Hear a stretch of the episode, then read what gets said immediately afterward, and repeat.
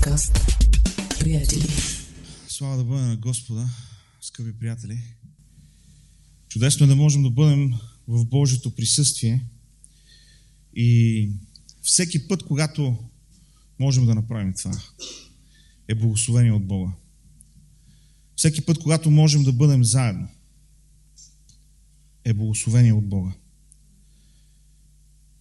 Всеки път, когато можем да се молим заедно, е благовремие, е врата, която Бог отваря. Затова, както казва и автора на посланието към евреите, да не се уморяваме. Нали така?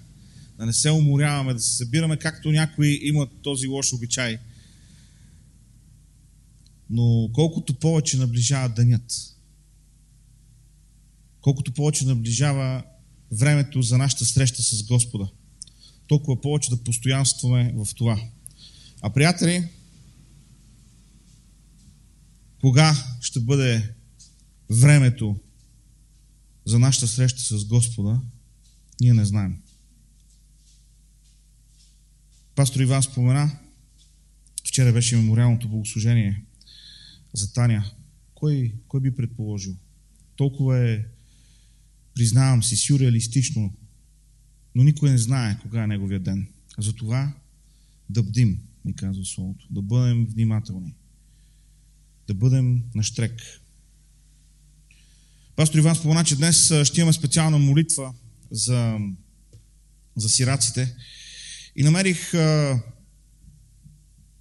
за подходящо, както се казва в книгата Диана на апостолите, видя се угодно на нас и на Святия Дух, да се надявам, че освен на мене се е видяло угодно и на Святия Дух, да споделя с вас за това, което Библията нарича истинско благочестие. И за това истинско благочестие Библията говори в посланието на апостол Яков, първата глава, 26 и 27 стихове. И там се казва, ако някой се мисли за благочестив, а не издържа езика си, заблуждава сам себе си и неговото благочестие е без стойност. Благочестието, което Бог приема за чисто и непорочно, се изразява в това да се грижиш за сираци и вдовици, когато са в нужда, и да останеш неосквърнен или неизцапан от светското влияние. От тези думи, които прочитаме, виждаме, че още през първи век се е случвало някой да си мисли нещо за себе си, което не е реално. Това не е само болест на 20 или на 21 век, не е само болест, която се случва тогава, когато има социални мрежи. По това време не е имало социални мрежи въпреки това явно е имало хора, които апостола предупреждава и им казва, ако някой мисли себе си за благочестив, а не издържа езика си, той се заблуждава. Сега, когато говорим за истинско благочестие, какво означава тази дума? Какво означава тази дума? Благочестие. Какво означава да бъда някой благочестив? Това е една, спокойно можем да кажем, рядко използвана дума, може би извън църковния контекст няма чуваме. Ние сме в изборна кампания в България. Не съм видял, не съм чул някой кандидат да промотира себе си като благочестив човек. Не знам, може би не знаят тази дума, може би не знаят нейното значение, може би дори искат да избягат от нея, нямам представа. Но това не е дума, която чуваме около нас често. Думата, която е използвана конкретно в този текст на гръцки язик, означава такъв, който спазва религиозните обичаи, религиозен буквално, или посветен, съблюдаващ нормите на вярата. Много ми харесва и а, определението, което дава българският тълковен речник. Благочестив, това е човек, който живее и постъпва според изискванията на християнския морал. Виждате ли, думата благочестив конкретно се използва в контекста на християнския морал. В този смисъл няма благочестиви мисулмани. Определението за мисулмани е съвсем друго. Сещаме ли се какво е там? Правоверни. Нали така? Правоверни. Но в християнството благочестивостта, това да бъде някой благочестив, т.е. да постъпва според изискванията на християнската вяра, това е нещо, което е очаквано. Това е нещо, което е част от ДНК-то на християнството. И в този контекст Яков пише и казва, ако някой се мисли за благочестив, а не сдържа езика си. И нещо, което ще видим в посланието на Яков, ако го прочетем, наведнъж особено. Ще видим, че той много, много силно застъпва тази идея, която му говори, която, с която говори на своите читатели, че не е въпрос само това, което казваш, важно е какво правиш. Тоест, дори концептуално, дори смислово, без да знаеме какво ни казва българският тълковен речник, без дори да знаеме значението на думата в гръцки язик, ако четеме посланието на Яков, ще видим, че той ясно прави тази връзка. Че истинската духовност, истинското благочестие е свързано не само с говорене на правилните неща, а с вършене на онова, което е угодно на Бога. И дори той стига до там, че да постави под въпрос у тези хора, които казват вярвам в Бога. Защото той казва, вие казвате, ти казваш човече, че вярваш в Бога, добре правиш. И бесовете вярват и треперят. Окей, до, на думи си го докарал до вярата на бесовете. Сега да видим на дела, докъде ще го докараш. Истинско благочестие. Затова искам да говорим днес. Защо трябва да говорим за истинско благочестие? Защото, приятели, от текста виждаме, че е възможно да има и неистинско благочестие. Яков казва, ако някой се мисли за благочестив, дефинира себе си като благочестив, а не въздържа езика си, той заблуждава себе си. Тоест, говорейки за благочестието, можем да видим, че не всичко, което лети, се яде по отношение на благочестието. Не всеки, който се определя по този начин, реално е такъв. Това което ни казва Библията.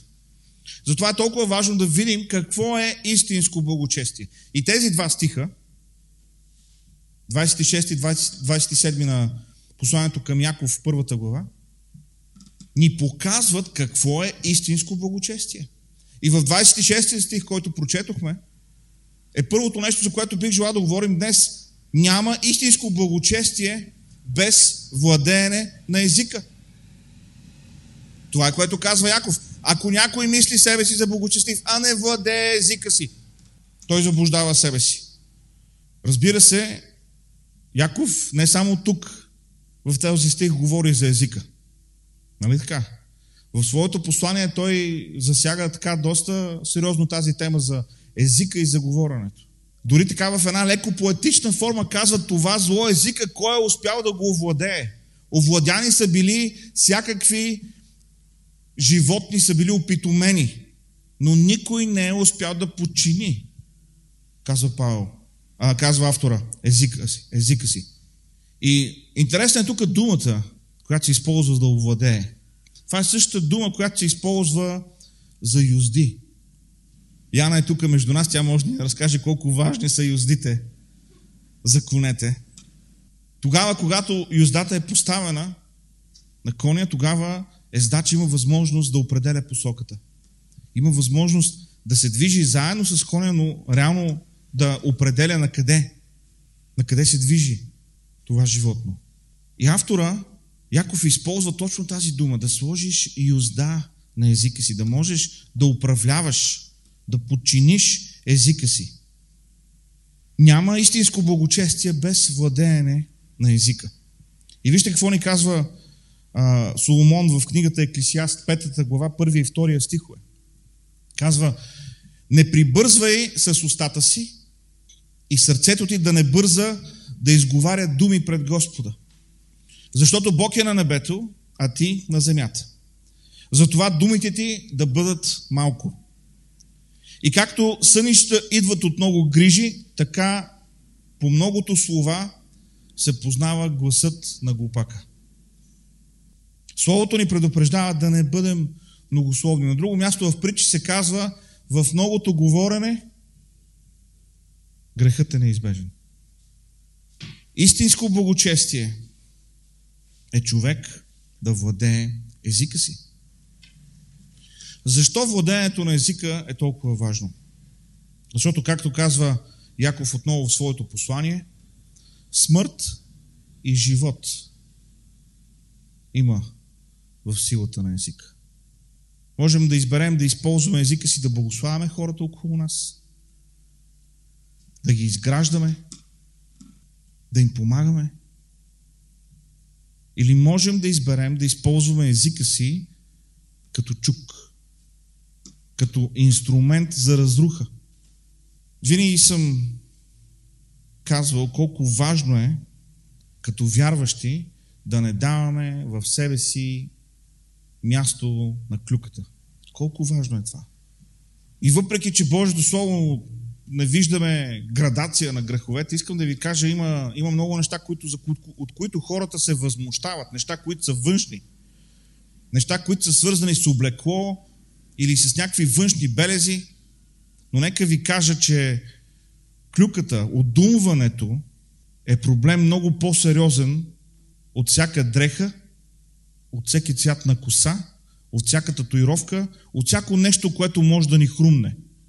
Защото езика има силата да руши човешкия живот, да руши живота на другите. И тогава, когато Яков пише за това, че истинското благочестие е човек да владее езика си, веднага трябва да включим в режим на авторефлексия и да помислим за себе си. Как използвам езика си? Как използваш езика си? Насърчаваш ли другите? Изграждаш ли другите? Благославяш ли другите? Или просто се движиш по течението? Всички правят това. Всички говорят за това. Всички коментират това. Използвай езика си, за да изграждаш другите. Няма благочестие без владене на език. Това е което виждаме в стих 26. Оттам започваме. Но Яков не спира с това. Той продължава. В стих 27 казва, благочестието, истинското благочестие е грижа за сираците и вдовиците. Истинското благочестие е грижа за сираците и вдовиците. Вижте какво ни казва Исаия, 1 глава, 17 стих. Научете се да правите добро. Търсете правото. Отнасяйте се справедливо към потиснатите. Съдете справедливо сираците. Застъпвайте се за вдовиците. Спомням си преди много години, се появи на българския християнски пазар конкурданс. За първи път на български язик. И в този конкурданс можеш да отидеш и да намериш една дума и да видиш тази дума колко пъти се среща в Стария завет, в Новия завет, в какви форми, кои са стиховете, където се среща. И само като се замисля, че преди 50-60 години тези трудове са били правени на ръка, за да може да знаеш тази дума къде се намира, някой трябва да е изчел цялата Библия да е отбелязал всяко място, където тази дума се среща и след това цялата тази информация да бъде събрана и да бъде публикувана. Днес всеки от нас може да си направи конкорданс. Влиза в страницата с текста на Библията онлайн, пише думата, която търси и му показва колко пъти се среща тази дума, колко пъти в Стария Завет, колко пъти в Новия Завет. Ако направите такова търсене за думата сираци или за думата вдовици, ще видите колко често колко често тази дума се среща. И в Новия, и в Стария Завет. И колко често Бог предупреждава своя народ да не пренебрегват сираците и вдовиците. Да отдават правото на сираците и вдовиците. Да приглеждат, или което означава да се грижат за сираците и за вдовиците. Не само това, Псалом 68 стих 5 ни казва Баща на сирачетата и съдя на вдовиците е Бог в своето обищалище. Бог описва себе си. Бог описва себе си като баща на сираците. Като такъв, който се грижи за вдовиците. Сигурно сте били някъде където е имало група от хора, може би в а, така а, семейна среда или в приятелска среда, може би дори някой път в бизнес среда, където ви дават думата и ви казват, кажете нещо за себе си. в този момент ти гледаш аудиторията и си казваш, кое е най-правилното нещо да кажеш за себе си нали, в тази среда. Как да опишеш себе си. Избираш правилно думите, които използваш, когато описваш себе си, за да може наистина хората, които слушат, да разберат онова, което ти смяташ, че е най-важно за теб. Е, когато Бог описва себе си, в този Псалом 68 стих 5, той описва себе си като баща на сираците. Това идва да ни покаже колко важно е това за Бога. Ако той описва себе си по този начин. Баща на сирачетата и съдя на вдовиците. Виждате ли, грижата за хората в неравностойно положение. Това не е, не е дошло по времето на демокрацията, не е дошло по времето на социализма, не е дошло по времето на а, Маркс и Енгелс. Това не е някаква идеология, която се е родила от доброто сърце на човека. Грижата за сирачетата и вдовиците е заповядано в Божието Слово. Това е нещо, което Бог очаква от Неговия народ. И всъщност нечестието в една държава, в един народ, особено тогава, когато виждаме Божието осъждение да идва към някои от народите в Стария Завет, виждаме, че една от причините, поради които Бог докарва осъждение, е точно онеправдаването на сирачета и на вдовиците. Унеправдаването на чужденеца, на пришелеца, го кажем с днешната дума, на беженеца. Нали? Бог осъжда цели народи заради тяхното отношение към хората в неравностойно положение. Аз вярвам, приятели, че има урок за нас в това слово. И аз съм благословен, защото ние в църквата винаги сме се опитвали да бъдем активни, да бъдем отворени, да, да бъдем в помощ на най-различни хора. Включително има такива комични ситуации.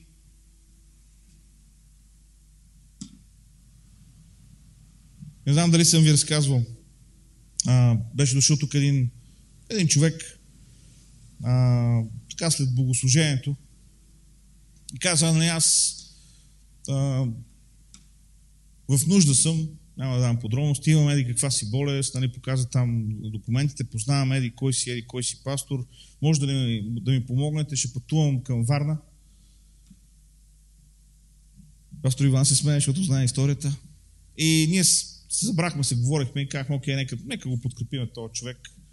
Не го познаваш, нали си имаш, поемаш риск в това нещо, но както винаги съм казал, по-добре е да рискуваме и да направим грешка и да сме с меко сърце, отколкото да закоравяваме сърцето си, защото един случай ще дойде, когато не трябва да сме корави, а ние ще бъдем корави, защото сме стигнали, защото сме свикнали на това.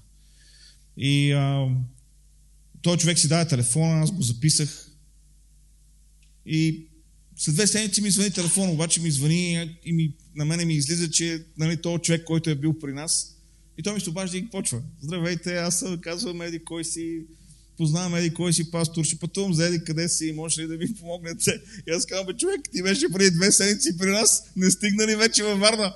Нали беше тръгнал на там? Комично е, да. Има хора, които ще злоупотребят с това, да. Но, приятели, разбира се, от нас не се очаква да бъдем наивни, да бъдем глупови. Не. Но от нас се очаква да бъдем смеки сърца. И тогава, когато има сираче, има вдовица, има хора в нужда, нашата цел, нашия призив е ние да помагаме. Нашата, а, нашето очакването към нас от Бога е ние да помагаме. Вижте какво се казва в а, Деяния 6 глава 1 стих. В онези дни, когато броят на последователите непрекъснато растеше, говорещите гръцки юдеи се оплакаха срещу говорещите арамейски юдеи, изтъквайки, че вдовиците им били пренебрегвани при ежедневното разпределяне на храната. Виждаме, че въпроса с грижата за вдовиците, за, грижата за хората в нужда не е само старозаветен въпрос, това беше новозаветен въпрос, не е само въпрос, това беше новозаветен проблем. Защото се повдигна брожение, че има група от вдовици, които, за които църквата не се е погрижила както трябва. И понеже това брожение стигна до апостолите, какво направиха те след това? Казаха, не е редно ние да се занимаваме с а, прислужване на трапези, а да не можем да а, се занимаваме с Божието Слово. Затова казаха на хората, изберете седем души с одобрен характер. И така се появиха дяконите.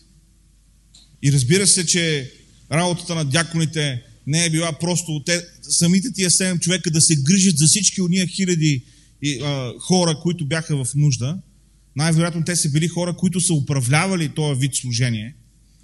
Но това беше нещо, което беше важно в Новозаветната църква. И това е нещо, което трябва да бъде важно и за нас. Грижата за сираците, грижата за вдовиците, грижата за чужденеца, грижата за онзи, който е в неравностойно положение, унеправдан по някакъв начин. И в това отношение мога да кажа, както, както и вече споменах, аз съм благословен, нашата църква, мога да кажа, ние сме църква с меко сърце. Но не трябва да се уморяваме. Защото времето, в което живеем, е, време е пълно с такива нужди.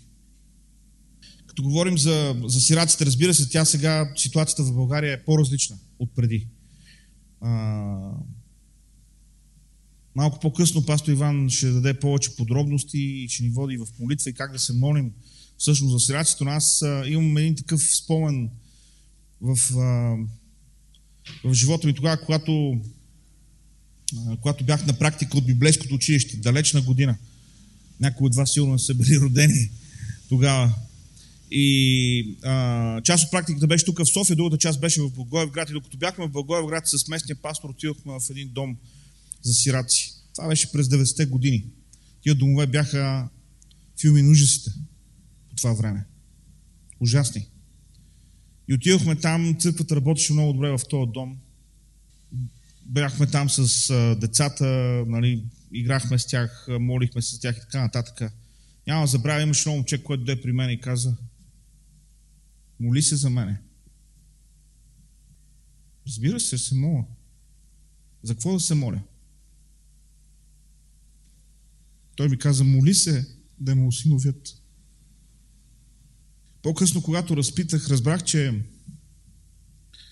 това е молитва на нужда, особено на по-големите деца. Защото когато детето е по-голямо, никой не иска да го осиновява. Минат ли над определена възраст, такава е била тогава културата. Не знам сега дали е така, Иван ще каже по-късно. Но това нещо се е запечатало в ума ми. Все пак да кажа хепи енда на тази история. Не знам това дете дали беше осиновено, но беше на 14 години. Няколко години по-късно го виждам тук в София. Познаваме се, разпознаваме се на улицата, почнахме, говориме. Той се беше преместил тук, беше започнал работа. Живота му беше тръгнал в друга посока. Скаваме и слава на Бога. Че Бог дава изходен път.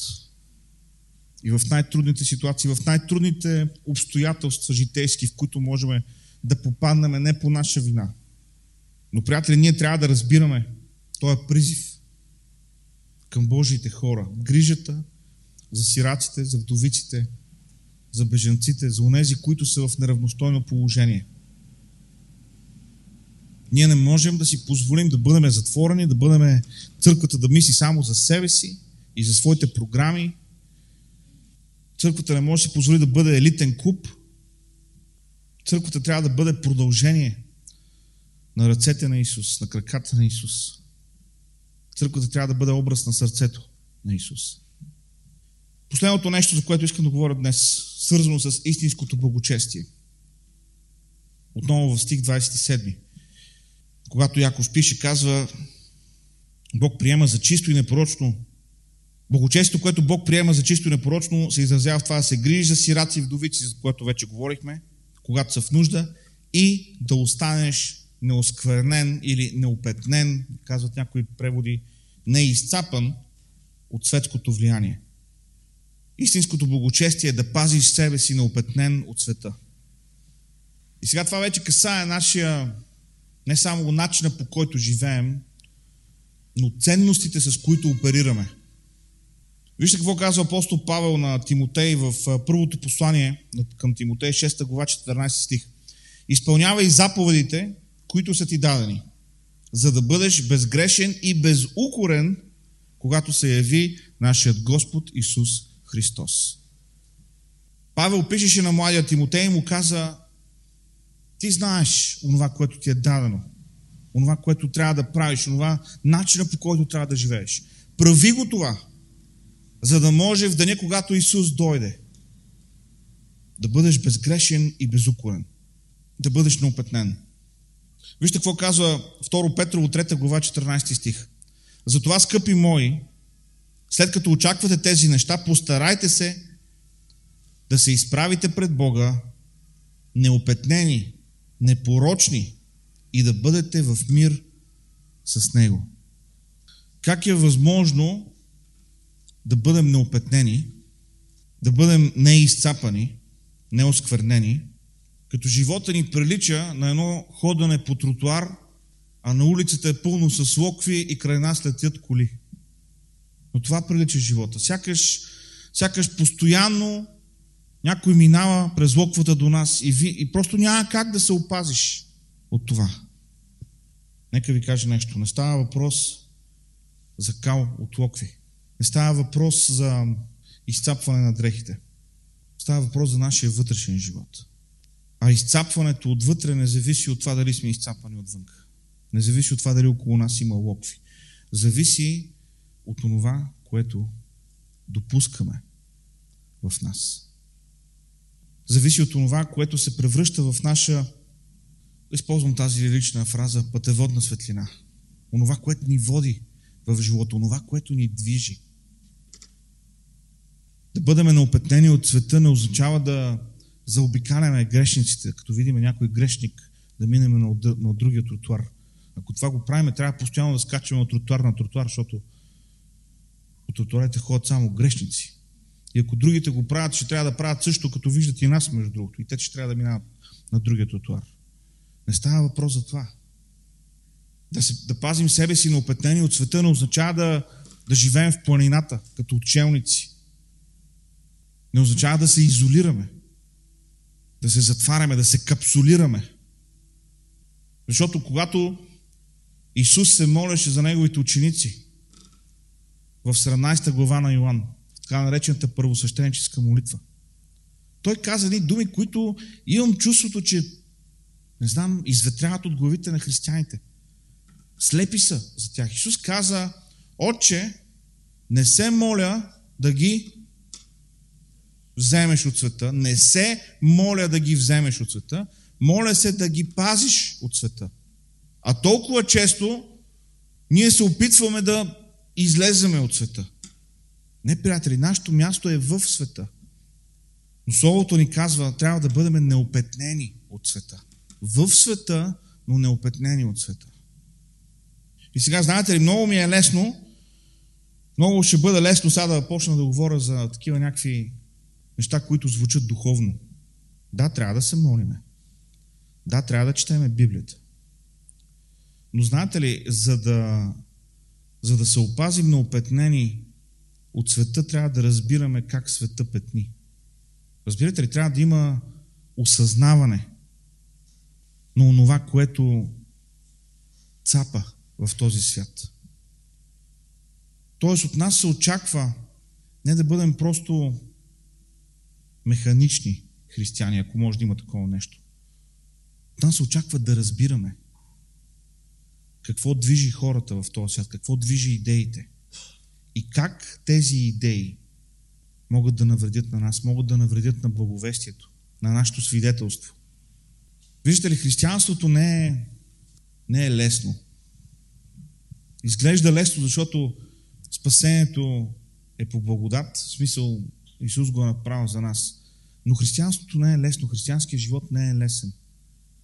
Защото очакването от Бога към нас е да живеем отговорен живот. А за да можем да живеем отговорен живот, трябва да разбираме. Тоест не е свързано само с сляпо покорство, с папагалско повтаряне. Свързано е с разбиране, с осмислене на истините на вярата, на делото на Христос, на това, което се случва около нас. За да можем да пазим себе си на опетнение от света, трябва да разбираме какво се случва около нас. А толкова често, когато чета какво християни пишат или начина по който се отнасят, имам чувството, не знам дали сте виждали някой път децата, като се играят, и едното като казва нещо, което другото дете не иска да чуе. Какво прави детето? Затваря си, запушваш ушите и почва да казва ла. Много християни по този начин взаимодействат със света. Като не им харесва нещо, запушват си очите и почват да, да шумат и си мислят, че така ще изчезнат нещата. Не. Няма начин да не минаваме през долината на мрачната сянка. Нали? Помните, че говорихме за това. Номер е да, да преминаваме с Бога. Преминаваме с Негова помощ. Няма начин да излезем от този свят, който е пълен с петна, пълен с кал. Няма начин да излезем. Има начин да живеем неопетнени.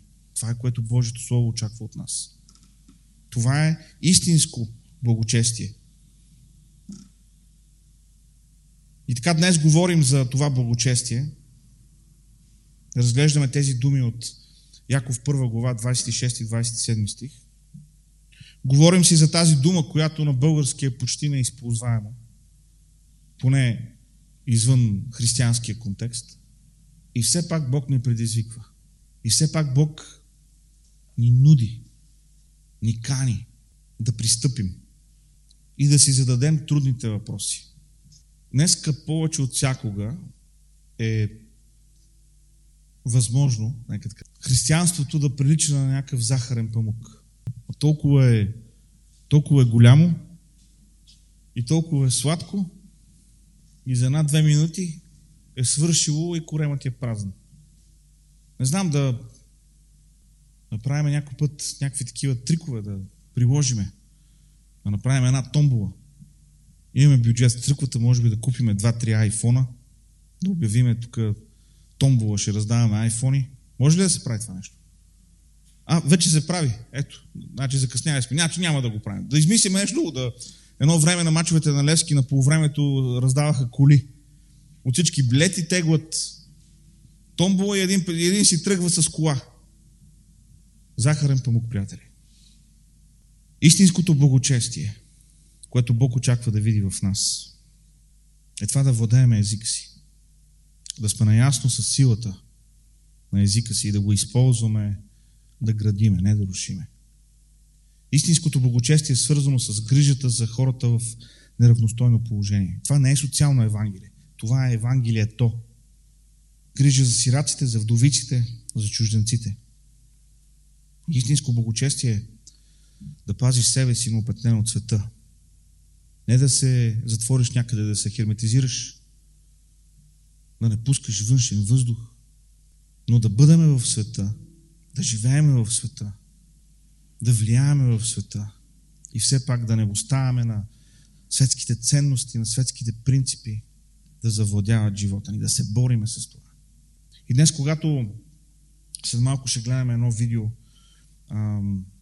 след това пастор Иван ще ни говори за, за това колко е важно да имаме очи за тия нужди, да се, как да се молим за тях. Това, приятели, е истинското християнство. Това е следването в стъпките на Христос.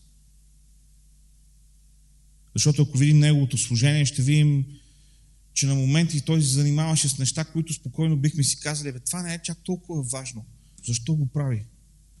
Дошъл е да спаси света. Какво значение има там някакъв си човек? Целият си живот е бил сляп, целият си живот е просил. Спокойно може да си умре по този начин.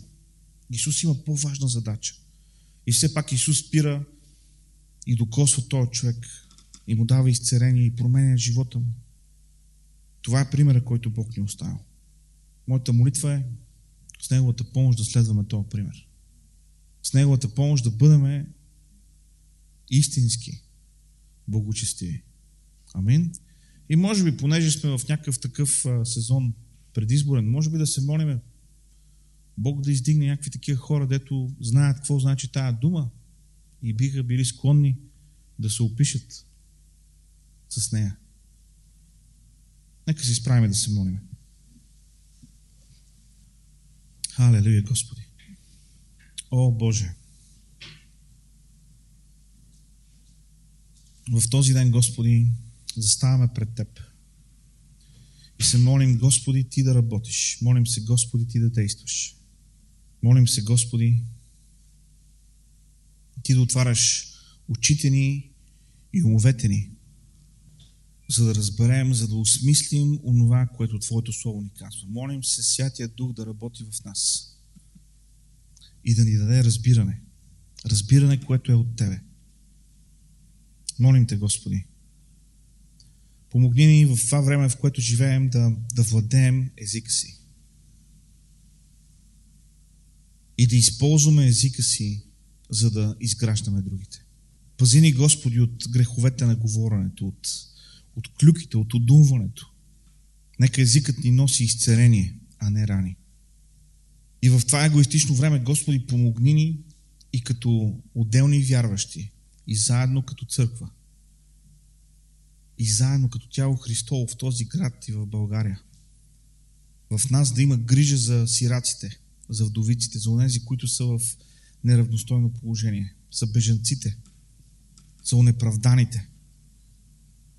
Понеже, Господи, Твоето сърце е при тези хора. И във всичко това, Господи, помогни ни да не бъдем плитки християни. Помогни ни, Господи, да пазим себе си неопетнени от този свят, да виждаме какво се случва, да разбираме онова, което се случва и да избираме да вървим с Теб. Господи, обичаме Те. Обичаме Те и Те молим, работи в живота ни, Господи. В името на Исус се молим.